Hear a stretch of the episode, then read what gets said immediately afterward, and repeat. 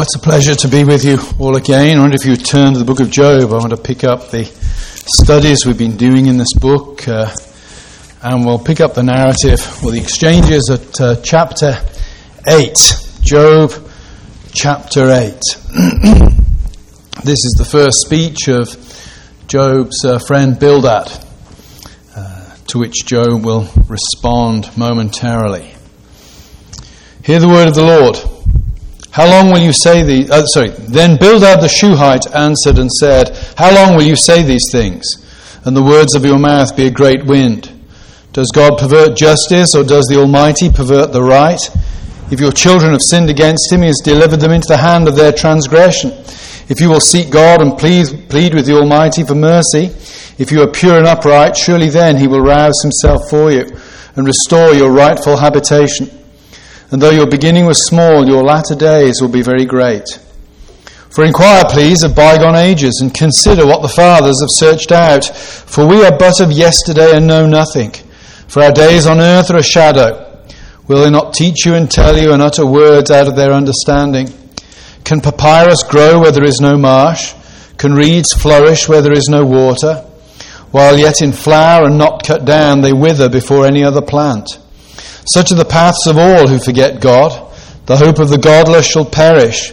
His confidence is severed, and his trust is a spider's web. He leans against his house, but it does not stand. He lays hold of it, but it does not endure. He is a lush plant before the sun, and his shoots spread over his garden. His roots entwine the stone heap. He looks upon a house of stones. If he is destroyed from his place, then it will deny him, saying, I have never seen you. Behold, this is the joy of his way, and out of the soil others will spring. Behold, God will not reject a blameless man, nor take the hand of evildoers. He will yet fill your mouth with laughter, and your lips with shouting. Those who hate you will be clothed with shame, and the tent of the wicked will be no more. Let's pray. O oh Lord God and loving Heavenly Father, as we come uh, to study and reflect upon your word this evening, we would acknowledge before you that we are finite that our minds are too small to grasp the vastness of your being and the depth and profundity of your ways.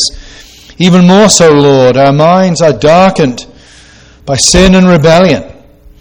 And so, Lord, we pray to you, to the God who is light in himself, that you would shine into our hearts and minds, that we might behold great things in your word and be led from your word to the throne of grace, where we might gaze upon you by faith even now in anticipation of that day when we one day gaze upon you by sight.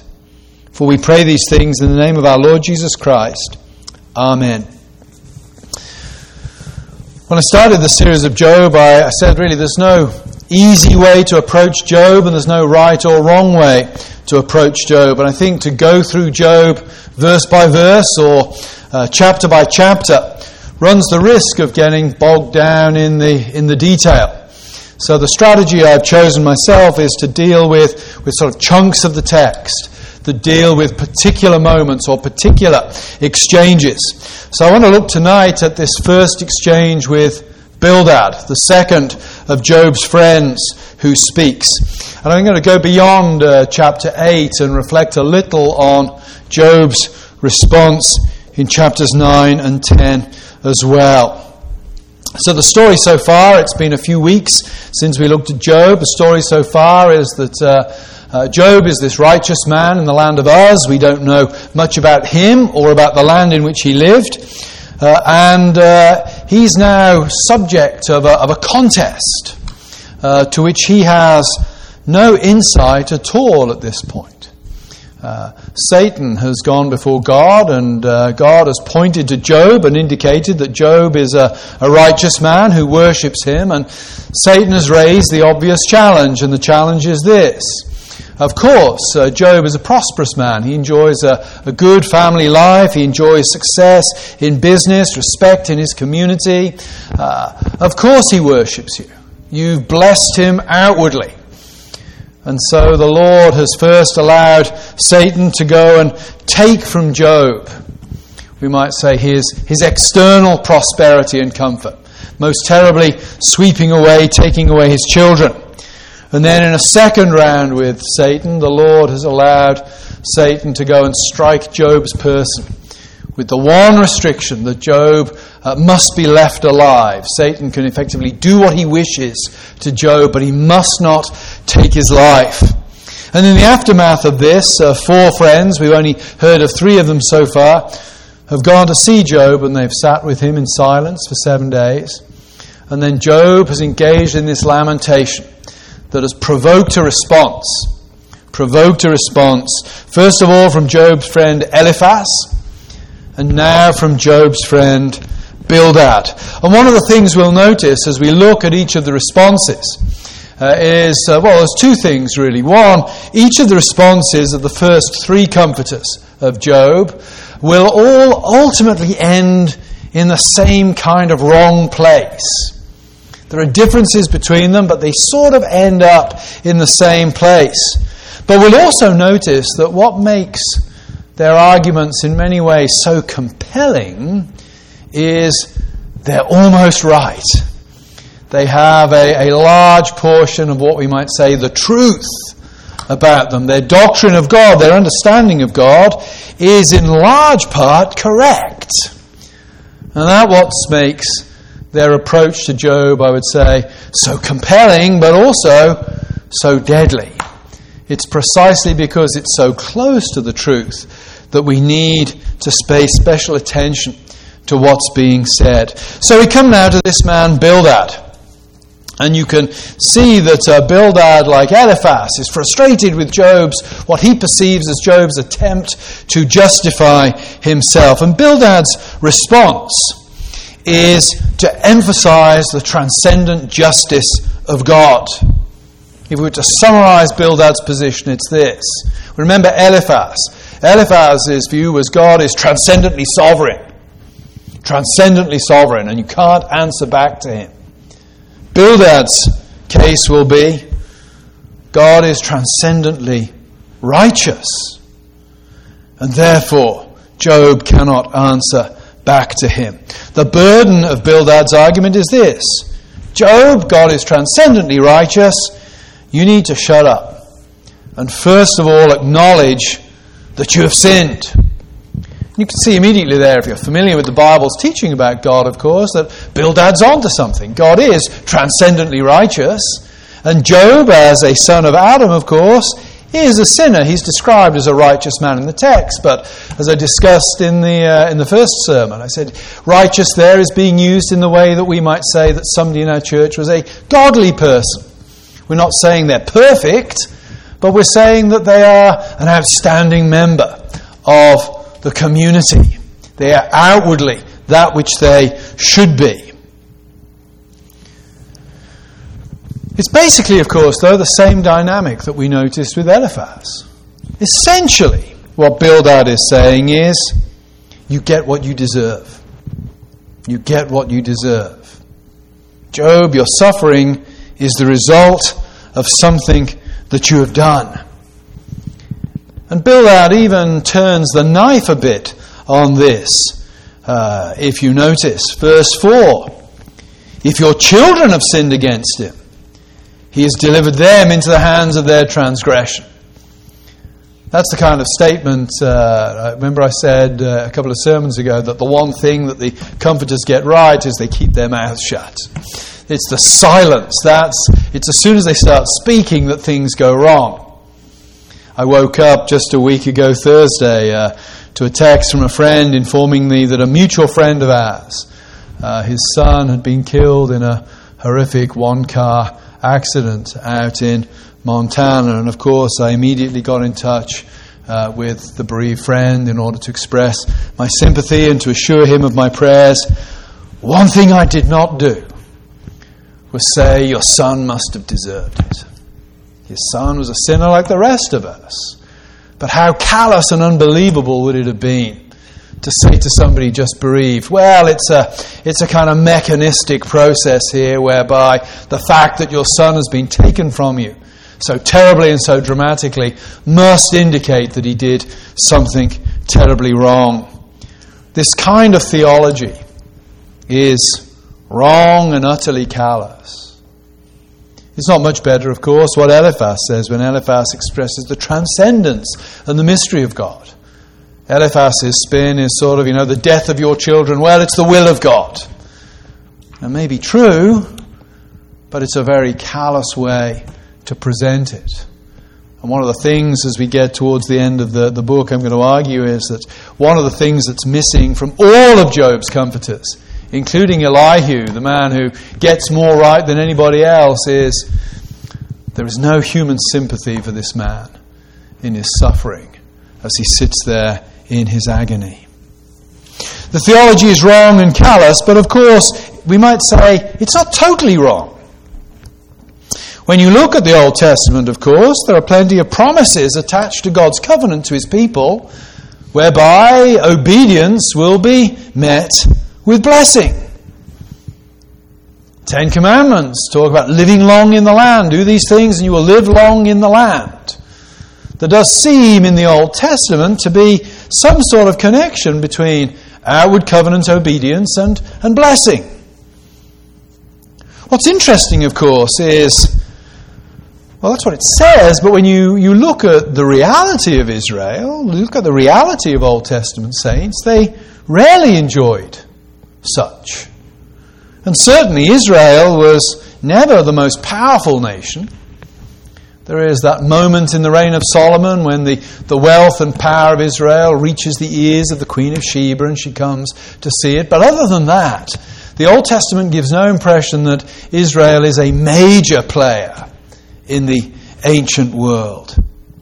And I think that's a reminder that we need to remember, even in the Old Testament, the supreme blessings of the Old Covenant were not the outward blessings.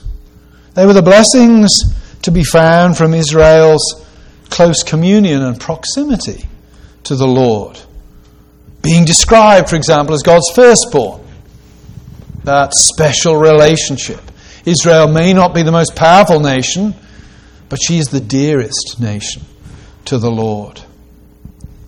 Having God lead his people through the desert. Think about that. They're a wandering bunch of wandering nomads. Nothing compared to the power of Egypt at that point.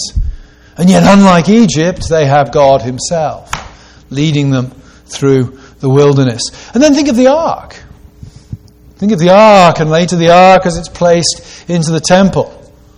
It's interesting, isn't it, in Psalm 73, when the psalmist is lamenting that you know, all around me I see the young and the good you know, dying in their early years, and the wicked seem to live to a grand old age and die peacefully. Uh, and the, the psalmist says, it, it just didn't make any sense to me until I went to the sanctuary. Until I went, if you like, to the place where the Ark of the Covenant is placed. Until I went and realized in the context of the covenant that all of this stuff made sense. But you don't have to be in the Old Testament, of course, to find that your thinking defaults to the sort of thinking that Bildad has here. We all tend to think when something bad happens to us, what have I done to deserve this? And sometimes when we see somebody suffering terribly, you know, the question arises in our mind, well, have they, you know, have they done something? Has something happened that has led to this terrible crisis? So, the first thing I think to draw from this passage, the first thing we can learn by way of the negative, if you like, from Bildad, is this. We need to reorient our thinking to avoid Bildad's kind of logic. We need to reorient our thinking about blessings. Even in the Old Testament, I think, blessings lie with the close presence and care of God rather than with outward comfort and prosperity. And we find that, if anything, sort of intensified, don't we, in the New Testament? When Paul in 2 Corinthians talks about his ministry. Ministry that's being knocked by the super apostles and by a few troublemakers in Corinth because of the suffering and the weakness he endures. And Paul argues there that my suffering and weakness, well, he sort of says, he doesn't say that just because you suffer, you must be godly, but he does say the suffering and weakness of my ministry is precisely a function of the cross. Precisely a function of the way God blesses me through the contradiction of my outward circumstances. So that's the first thing to notice about Bildad. Bildad's callous theology applied across the board, even to Job's children, and how flawed and problematic it is. Secondly, another thing I think that Bildad sort of gets right, but is really wrong at the end of the day. Uh, notice uh, verse 8.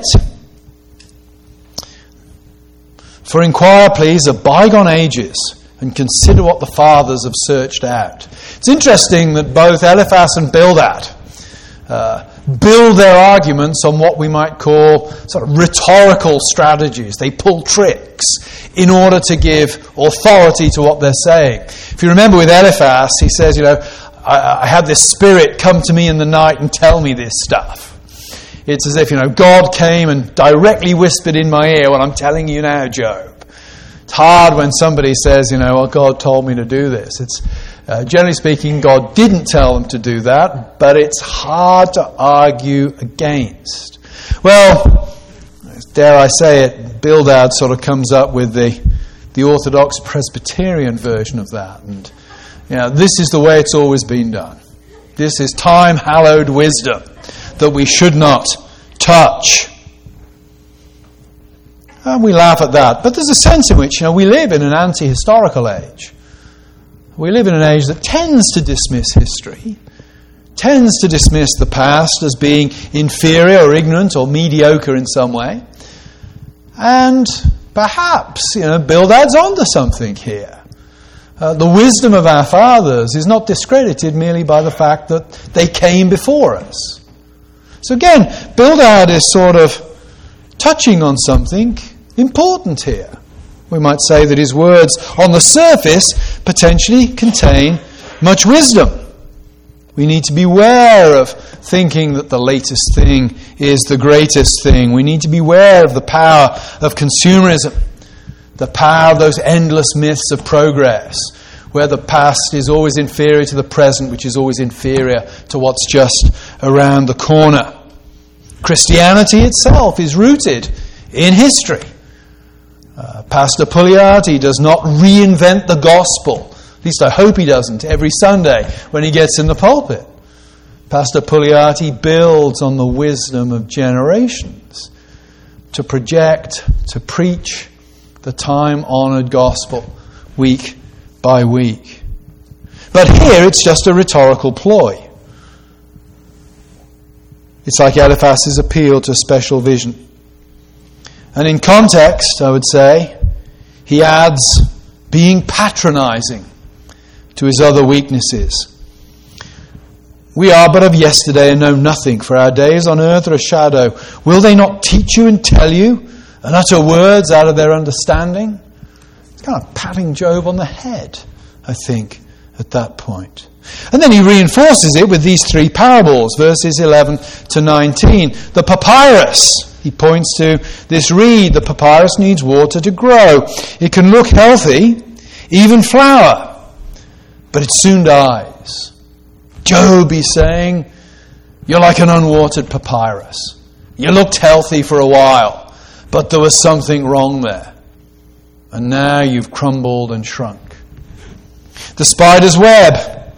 Job, you're leaning on your own strength, like somebody might lean against a spider's web. To trust in your own righteousness at this point is a deeply flawed strategy, said, which will lead you to nothing but trouble and suffering. And then he says, And Job, you're of no account anyway. Think of the gourd. The gourd grows and it might look beautiful for a while, but nobody misses it when it's gone. Others spring up. Job, you are as nothing.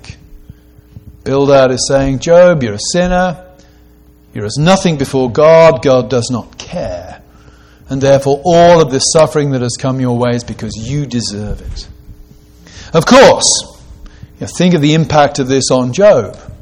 Uh, we, as the readers, we know what's going on. We've had that first chapter or two where we get the, the snapshot of the heavenly courtroom. We know that this is nonsense. Job, in his agony, doesn't have the privilege of that sight.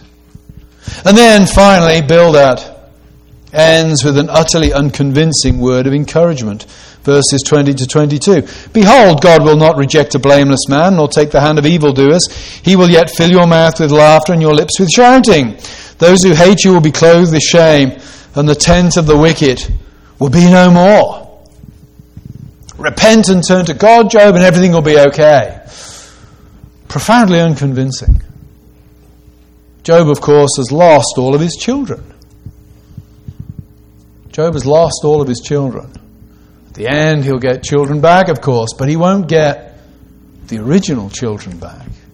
Anybody who's a parent knows that you know, children are not, I suppose, what we'd call a fungible commodity.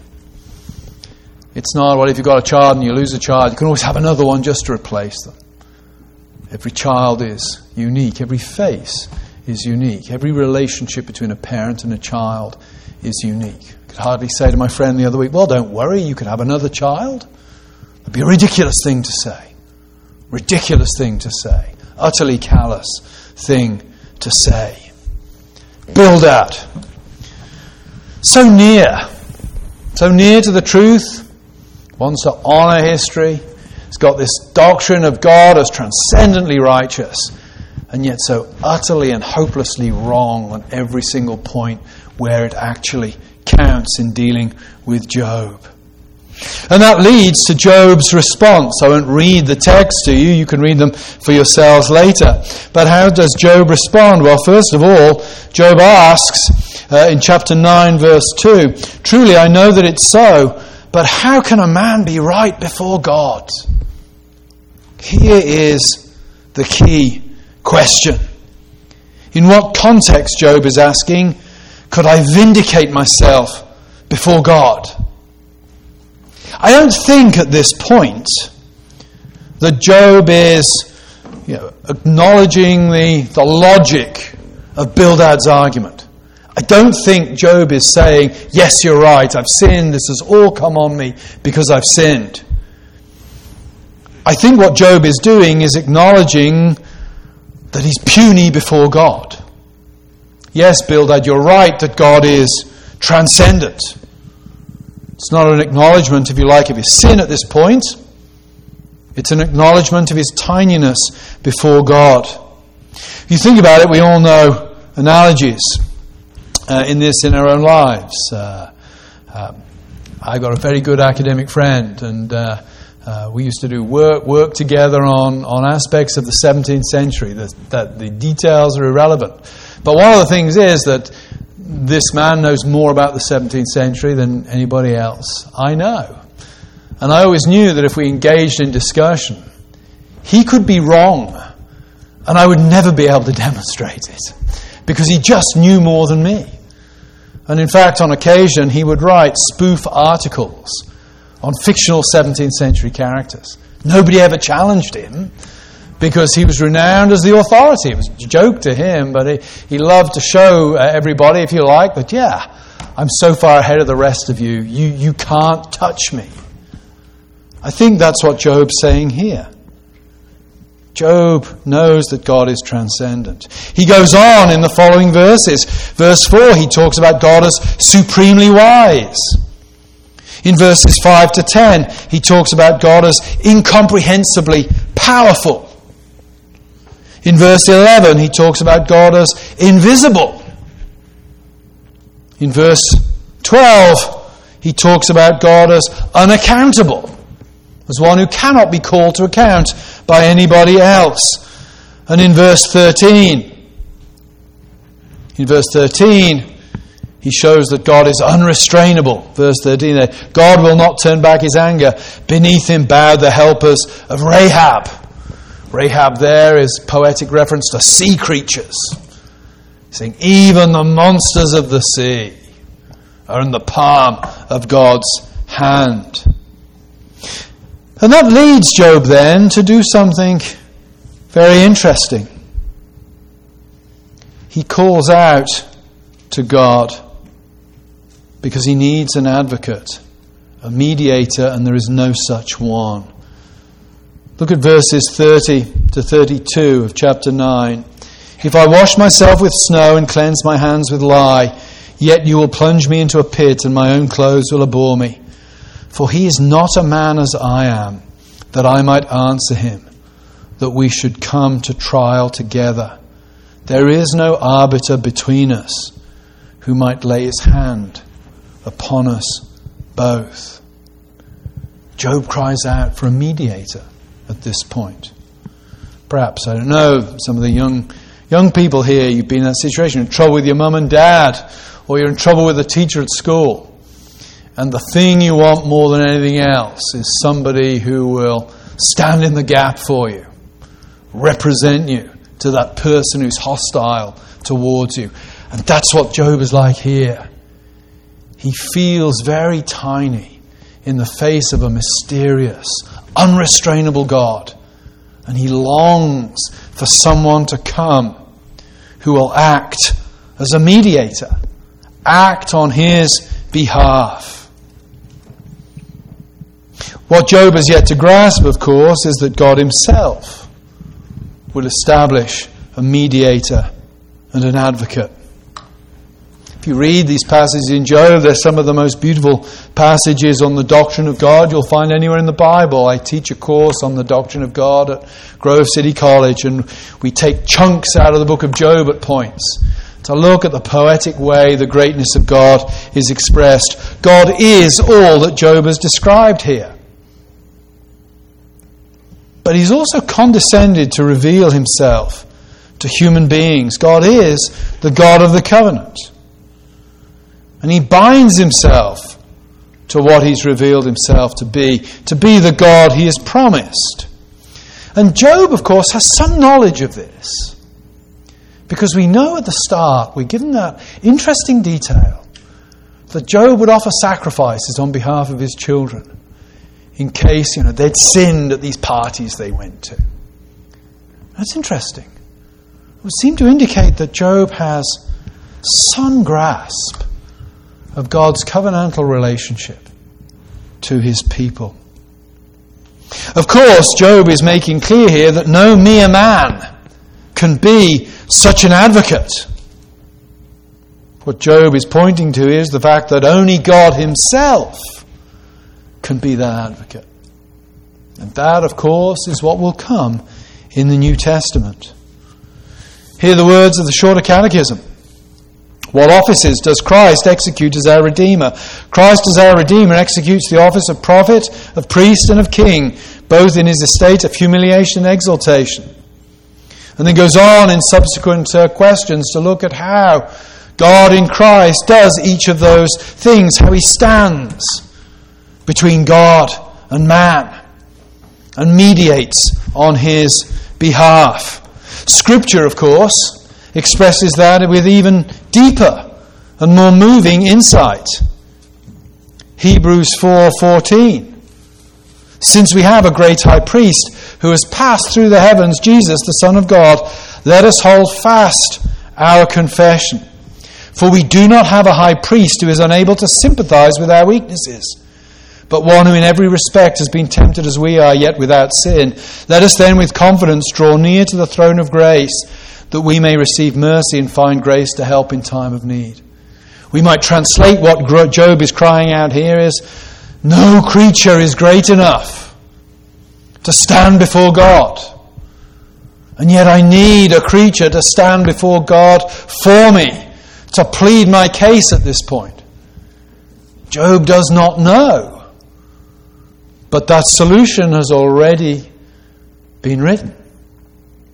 God Himself will become human. God Himself will take flesh. God Himself will be the mediator between God and man. And as we look at Job here, then, we might say, well, it's, it's all very interesting for Job, but how does that apply to me? Well, we'll all suffer and we will all one day stand at the bar of God's judgment. I preached in Covenant this morning and I quoted that passage that it is appointed for man once to die and then to face judgment. We will all stand in the terrifying presence of God at some point, and then Job's question will be our most pressing question who will be our advocate. Job. What does Job get right here? Job knows he's not up to the task. Job can't advocate for himself because God is, in a sense, everything that Eliphaz and Bildad have said he is. He's transcendent and righteous. And Job agrees with them on that point and therefore knows he cannot stand and make his own case before him. Are you confident that you will be able to make your own case before God in such circumstances? Hebrews points to the fact that only Christ can do that. Neither Mary nor the saints nor any human being can claim that Hebrews uh, can claim that role. Only Hebrews 4:14 points us to Jesus. Katrina and I had the pleasure of being in a conference over the summer. It was a Roman Catholic conference. We were some of the only Protestants there, and some lovely conversations. And on the last day, as I was leaving, a former member of the Swiss Guard grabbed me, and he said, "Give me one word that explains why you're a Protestant and not a Catholic." And I said, "I said, well, there are many words." And he said, "No, I want one. Give me one word." And I thought for a second, and I said, "Mary." Much as I think it's appropriate that Protestants have a high view of Mary as the human mother of the Lord Jesus Christ, Mary can't advocate for us on the day of judgment. Only Jesus can do that. If you're not a Christian, of course, there is good news. You might say, Well, I don't believe in Jesus. What is the good news? Well, the, the good news is it doesn't have to be that way. You don't ultimately have to face God's tribunal by yourself. But you do need to turn and place your trust in the Lord Jesus Christ and call on Him to be an advocate for you. If you're a Christian, of course, you need to rejoice in your mediator and give thanks to God that He has set Him forth as your advocate. And finally, I would say if you are suffering as a Christian today, you need to remind yourself that God has gone before. Christ has been resurrected. There is nothing, not even death itself, which can touch you in any final way. And that's not to make the mistake of Job's comforters and belittle the suffering and the agony that you may be going through, which is probably very, very real and very overpowering. But it is to say that that suffering and agony is not the final word, for Christ is resurrected. And I close with the words of the great Scottish theologian Peter Taylor Forsyth, who said this when looking at the agony and suffering of this world. He said this To be the slave of Christ is to be the master of every fate. Praise God for his gospel. Let's pray.